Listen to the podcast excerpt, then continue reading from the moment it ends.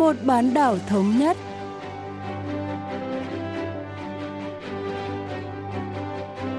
Thanh Hảo xin kính chào quý vị và các bạn. Mời quý vị và các bạn cùng theo dõi chuyên mục Vì một bán đảo thống nhất của Đài Phát thanh Quốc tế Hàn Quốc KBS World Radio.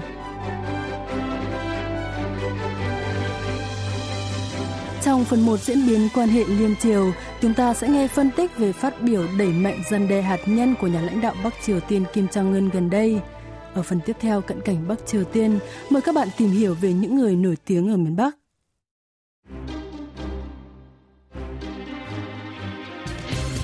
Sau 22 ngày vắng mặt trước công chúng, nhà lãnh đạo Bắc Triều Tiên Kim Jong-un đã xuất hiện trở lại trong một cuộc họp quân sự quan trọng và khẳng định cần tăng cường gian đe hạt nhân. Hãng thông tấn Trung ương Triều Tiên KCNA ngày 24 tháng 5 đưa tin, Chủ tịch Kim Jong-un đã chủ trì cuộc họp lần thứ 7 Ủy ban Quân sự Trung ương Đảng Lao động Bắc Triều Tiên. Thời điểm diễn ra cuộc họp không được tiết lộ chính xác, nhưng được cho là vào ngày 23 tháng 5, vì Bắc Triều Tiên thường đưa tin một ngày sau khi các sự kiện diễn ra. Tại cuộc họp, Chủ tịch Kim trông khỏe mạnh, một lần nữa bác bỏ những đồn đoán ở Hàn Quốc và cộng đồng quốc tế về tình hình sức khỏe của ông. Nhà bình luận chính trị Kim Hồng Cúc phân tích sâu hơn. 어, 조선중앙방송에 따르면요, 국가 무력 건설과 발전의 총적 요구에 따라서 theo truyền thông nhà nước Bắc Triều Tiên, Chủ tịch Kim đã thảo luận các chính sách mới để tăng cường gian đe chiến tranh hạt nhân và đưa lực lượng vũ trang chiến lược vào trạng thái tác chiến cảnh giác cao, phù hợp với yêu cầu chung của công cuộc xây dựng và phát triển lực lượng vũ trang của đất nước. Nhà lãnh đạo còn nhấn mạnh chính sách quân sự cách mạng và nhiệm vụ chi tiết của từng khu vực. Cuộc họp cũng đã thảo luận phương hướng khắc phục các lỗ hổng trong tổ chức quân sự, cách thức sắp xếp các đơn vị quân sự mới để ngăn chặn mối đe dọa của các thế lực bên ngoài và nhanh chóng tăng cường năng lực tự lực phòng thủ. Ngoài ra, cuộc họp còn tiến hành cải tổ nhân sự trong Ủy ban Quân sự Trung ương Đảng Lao động. Nhìn chung, cuộc họp một lần nữa cho thấy ông Kim nắm toàn quyền kiểm soát quân đội và các tổ chức khác. Trong lần xuất hiện công khai đầu tiên sau nhiều tuần vắng bóng, ông đã khẳng định mạnh mẽ quyền lực lãnh đạo của mình. 측면에서 김정은 위원장의 잠적과 또 공개석상에 등장하는 모습들 상당히 지도자로서 자신의 이미지를 부각시킨다 성공적으로는 보입니다. Dư luận thế giới đang rất chú ý đến cụm từ tăng cường dân đe hạt nhân. Chủ tịch Kim không lộ diện trước công chúng hồi tháng trước đã làm dấy lên nhiều đồn đoán về tình hình sức khỏe, cho đến khi ông xuất hiện tại một nhà máy phân bón và hối thúc cải thiện sinh kế cộng đồng. Sau đó, ông lại biến mất trong vài tuần gần đây, rồi xuất hiện trở lại trong cuộc họp quân sự và nhấn mạnh khả năng phòng thủ. Điểm này có liên quan đến thuật ngữ dân đe chiến tranh hạt nhân chiến lược mà Viện Khoa học Quốc phòng Bắc Triều Tiên đã sử dụng tại bãi phóng vệ tinh khu vực Biển Đông vào tháng 12 năm ngoái và cụm từ vũ khí chiến lược mới đề cập tại cuộc họp của Đảng Lao động cùng tháng đó. Giới phân tích nhận định Bắc Triều Tiên đã tuyên bố nối lại các hoạt động liên quan đến hạt nhân. Ông Kim Hồng Cúc cho biết. 북한에서 핵 억제력이다 이런 얘기를 하는데 핵은 북한의 핵을 억제하는 것이 아니라 Tăng cường dân đe hạt nhân ở đây nghĩa là miền Bắc sẽ nỗ lực ngăn chặn các mối đe dọa hạt nhân của Mỹ và tự bảo đảm an ninh. Bằng cách đẩy mạnh dân đe chiến tranh hạt nhân, Bắc Triều Tiên muốn khẳng định vị thế chủ động trong quan hệ với Mỹ. Dựa vào thái độ của Bắc Triều Tiên, tôi đoán nước này sẽ lại tiến hành một cuộc khiêu khích vũ trang – một số ý kiến dự đoán Bình Nhưỡng có thể sẽ phát triển tên lửa đạn đạo phóng từ tàu ngầm SLBM hoặc tên lửa đạn đạo xuyên lục địa ICBM có khả năng mang đầu đạn hạt nhân. 북한이 대외적으로 위협상으로 핵 전쟁 억제력이라는 표현을 쓰고 있다고 보입니다. Tuy nhiên, nhiều chuyên gia cho rằng Bắc Triều Tiên khó có thể phát triển SLBM hoặc ICBM ở thời điểm hiện tại, vì động thái này có thể sẽ kích thích phản ứng gây gắt của cộng đồng quốc tế và tốn kém nhiều chi phí. Vì vậy, Bắc Triều Tiên được cho là đề cập đến răn đe hạt nhân chỉ nhằm gây áp lực cho Mỹ mà vẫn không vượt qua làn danh đỏ. Liên quan đến chủ trương tăng cường năng lực hạt nhân của Bắc Triều Tiên gần đây, Cố vấn an ninh quốc gia Nhà Trắng Robert O'Brien đã khuyến nghị Bình Nhưỡng nên từ bỏ chương trình hạt nhân nếu muốn sở hữu nền kinh tế vững mạnh. Quan điểm này không khác mấy so với cách tiếp cận của Tổng thống Mỹ Donald Trump về vấn đề Bắc Triều Tiên. Đây vừa là lời kêu gọi Bình Nhưỡng nối lại đàm phán hạt nhân và tìm kiếm giải pháp thông qua đối thoại, vừa là lời cảnh báo Bắc Triều Tiên không nên khiêu khích Mỹ hoặc tiến hành những hành động khiêu khích có thể làm chật tiến trình đàm phán. Ông Kim Hồng Cúc lý giải. 북한이 훌륭한 경제를 갖기 위해서는 일단 핵 프로그램을 포기하는 것이 바람직하다. Ông Robert O'Brien khẳng định Bắc Triều Tiên nên từ bỏ chương trình hạt nhân và phi hạt nhân hóa để xây dựng nền kinh tế vững mạnh.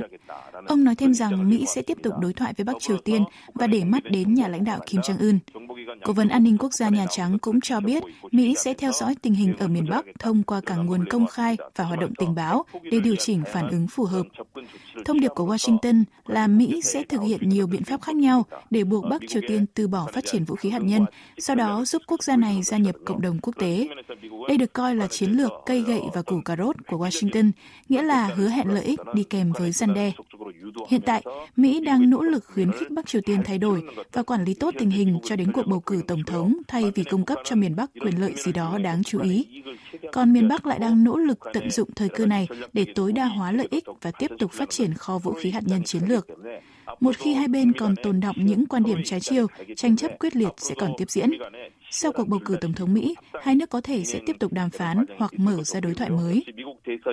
끝난 이후에 본격적인 북미 간의 협상과 또 다른 대화가 이루어질 것으로 전망이 됩니다. Dư luận đang quan tâm đến bước tiếp theo của Bắc Triều Tiên. Mặc dù khả năng khiêu khích cường độ cao như phóng ICBM là rất thấp, có thể miền Bắc sẽ tăng cường phát triển vũ khí theo kế hoạch và liên tục nhấn mạnh khả năng tự lực phòng thủ. Giới phân tích dự báo, Bình Nhưỡng có thể sẽ tiến hành các đợt phóng thử nghiệm bổ sung SLBM sau Bắc Cực 3 mới sau vụ bắn thử đầu tiên năm ngoái đối thoại Mỹ-Triều khó có thể nối lại cho tới cuộc bầu cử Tổng thống Mỹ. Hơn nữa, cộng đồng quốc tế đang bộn bề trong cuộc chiến chống đại dịch COVID-19 và khó lòng để tâm đến vấn đề hạt nhân của Bắc Triều Tiên. Do đó, có thể miền Bắc sẽ cố gắng thu hút sự chú ý bằng cách thường xuyên thực hiện các hành động quân sự. Nhà bình luận chính trị Kim Hồng Cúc giải thích. 북한은 현재 상태로 계속 가서는 북한이 얻을 수 있는 전략적 이익이 많지 않다. Bắc Triều Tiên cho rằng không có nhiều lợi ích trong bối cảnh hiện tại nên cần thực hiện một số hành động. Chủ tịch Kim Jong-un đã đề cập đến các chính sách mới đưa lực lượng vũ trang chiến lược vào trạng thái hoạt động cảnh giác cao. Lực lượng vũ trang chiến lược ở đây là vũ khí đủ mạnh để xoay chuyển tình thế, bao gồm ICBM, SLBM và máy bay ném bom chiến lược có khả năng mang đầu đạn hạt nhân. Bắc Triều Tiên muốn chuẩn bị cho một cuộc chiến có thể xảy ra và sẵn sàng phóng vũ khí bất cứ lúc nào. Miền Bắc đã thử nghiệm một số vũ khí chiến lược gần đây, gồm tên lửa đạn đạo tầm ngắn Iskander phiên bản Bắc Triều Tiên KN-23, tên lửa chiến thuật đất đối đất mới, vũ khí dẫn đường chiến thuật kiểu mới và hệ thống pháo phản lực đa nòng siêu lớn. Có khả năng Bình Nhưỡng sẽ phô trương sức mạnh quân sự qua các vũ khí này. Do đó, cần phải đối phó với Bắc Triều Tiên bằng nhiều chiến lược khác nhau, vừa tạo áp lực vừa đối thoại. 우리는 협상도 해야 되고 북한에 대해서 압박도 해야 되는 이런, 이런 다양한 그런 전략 전술을 취하면서 북한을 다뤄야 될 것입니다. Chính phủ Hàn Quốc đã tuyên bố lệnh cấm vận 24 tháng 5 2010 với Bắc Triều Tiên do cựu Tổng thống Hàn Quốc Im Myung Bak ban hành hầu như không còn hiệu lực, qua đó nhấn mạnh cam kết duy trì trao đổi và hợp tác liên triều. Tuy nhiên, Bắc Triều Tiên chỉ thể hiện quyết tâm tiếp tục phát triển vũ khí và hô hào tự lực phòng thủ. Năm nay đánh dấu kỷ niệm 20 năm tuyên bố chung liên triều 15 tháng 6 năm 2000.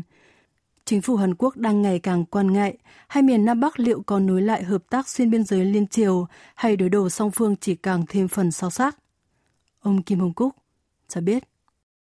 우리가 남북 관계라든가 또는 북미 관계 또 남북미 관계에서 할 있는 여러 가지 역할들을 해나가야 된다는 측면에서 Tôi nghĩ Seoul tin rằng đưa ra nhận xét về lệnh cấm vận 24 tháng 5 sẽ giúp ích cho tiến trình cải thiện quan hệ liên triều cũng như quan hệ Mỹ triều, dù đương nhiên sẽ cần thời gian. Hội nghị thượng đỉnh liên triều giữa Tổng thống Hàn Quốc Moon Jae-in và nhà lãnh đạo Bắc Triều Tiên Kim Jong-un năm 2018 và hội nghị thượng đỉnh Mỹ triều sau đó là kết quả nỗ lực suốt một năm của Tổng thống Moon sau khi nhậm chức.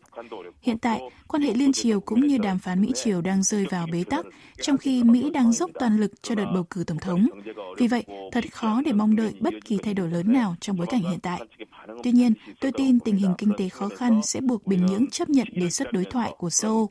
Hàn Quốc có thể tiến hành trao đổi tư nhân cũng như giao lưu ở các lĩnh vực văn hóa và thể thao. Chúng ta phải đợi đến thời điểm chín muồi và tạo điều kiện thuận lợi cho nó. Chính phủ nên đẩy nhanh tiến trình cải thiện quan hệ song phương. 정부는 신중하되 또 단호하고 또 적절한 후폭의 흐름을 통해서 남북 관계 개선을 이뤄내는 것이 굉장히 필요하다고 보입니다. Trong cuộc họp quân sự gần đây, Bắc Triều Tiên không công bố bất kỳ thông điệp nào tới Hàn Quốc. Bình Nhưỡng có vẻ quan tâm đến quan hệ với Mỹ hơn là quan hệ liên triều. Miền Bắc thậm chí còn ám chỉ có thể tác động đến cuộc bầu cử Tổng thống Mỹ thông qua vấn đề hạt nhân. Trong bối cảnh này, có khả năng chính phủ Hàn Quốc sẽ tập trung đẩy mạnh đối thoại Mỹ-Triều để tìm bước đột phá trong quan hệ liên triều.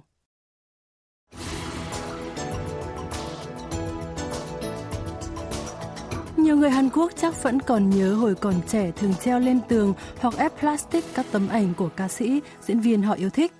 Người nổi tiếng thường là đối tượng để ghen tị hay để mơ ước, thậm chí còn là hình mẫu cho nhiều người. Thế còn phần bên kia bán đảo Hàn Quốc thì sao? Miền Bắc át hẳn cũng có những ca sĩ và ngôi sao điện ảnh nổi tiếng.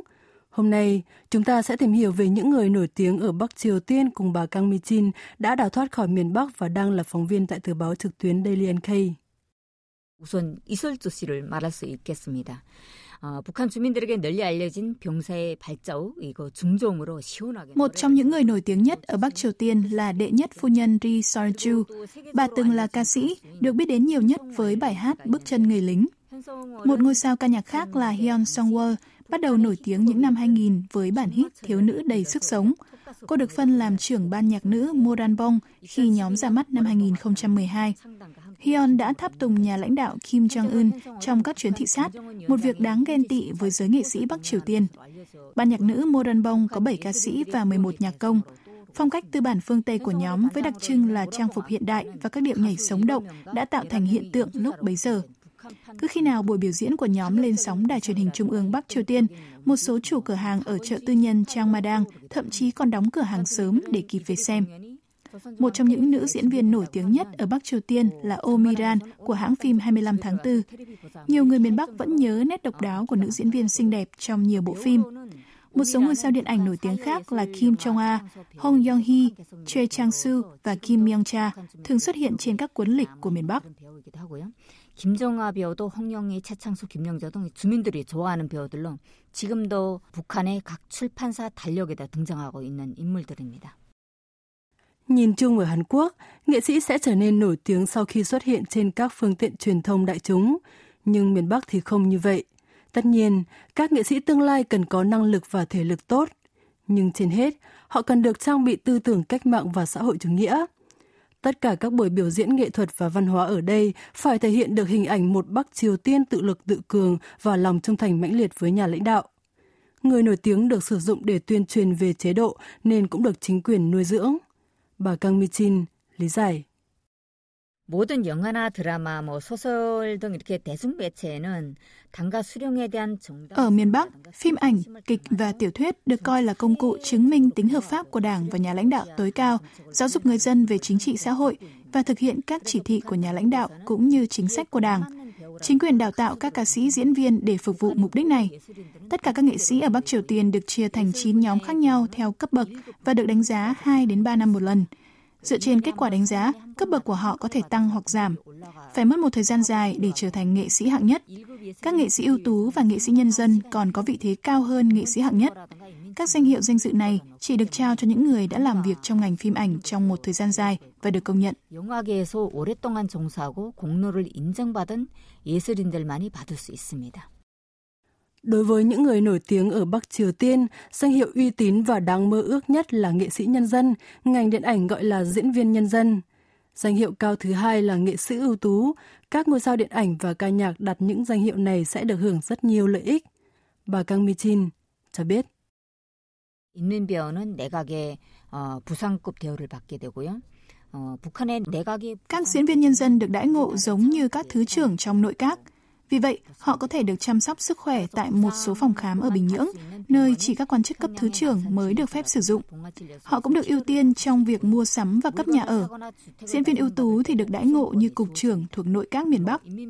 Nhìn chung, các diễn viên tương đối khá giả vì được cung cấp nhu yếu phẩm hàng tháng. Những người đạt giải tại các liên hoan phim quốc tế được hưởng nhiều lợi ích của chính phủ, như được tặng hẳn một chiếc xe hơi. Chính quyền còn cấp cho họ căn hộ thiết kế riêng cho nghệ sĩ.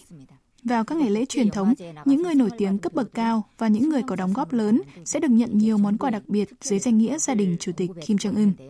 원로 배우나 공을 세운 배우들에 대해서는 명절이면 김정은 위원장 일가의 명예에 된 각종 특별 선물을 받기도 합니다.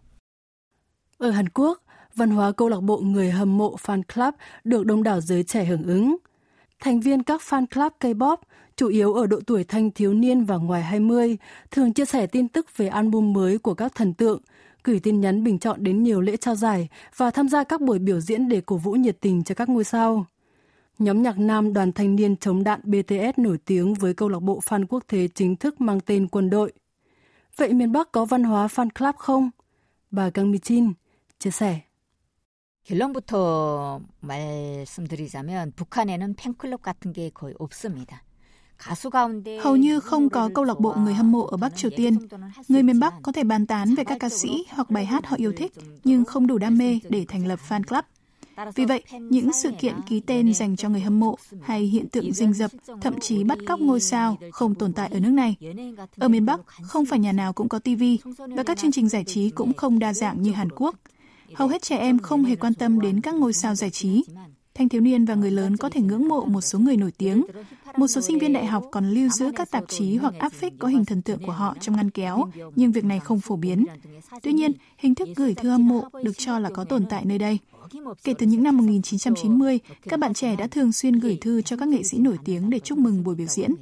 들어 1990년대 이후부터 북한의 신세대들 사이에서 인기 연예인들에게 공연 축하 편지를 보내는 일이 잦은 것으로 알려지고 있습니다.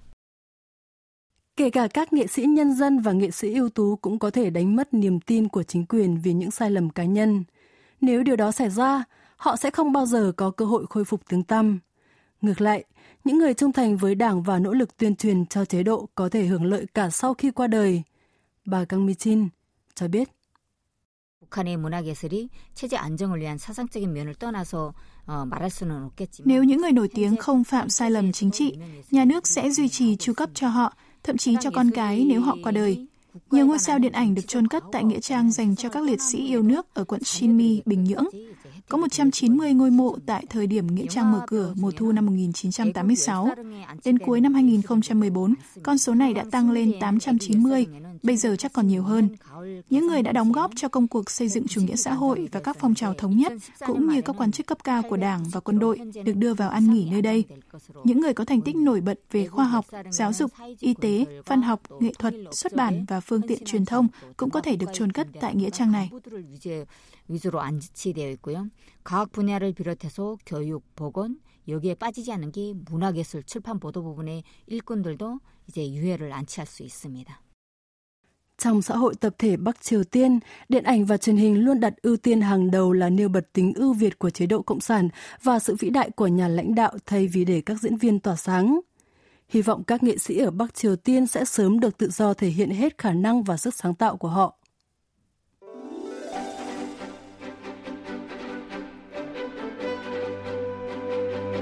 Quý vị và các bạn vừa lắng nghe chuyên mục Vì một bán đảo thống nhất của Đài Phát thanh Quốc tế Hàn Quốc KBS World Radio. Cảm ơn quý vị và các bạn đã quan tâm theo dõi. Xin kính chào tạm biệt và hẹn gặp lại trong chuyên mục tuần sau.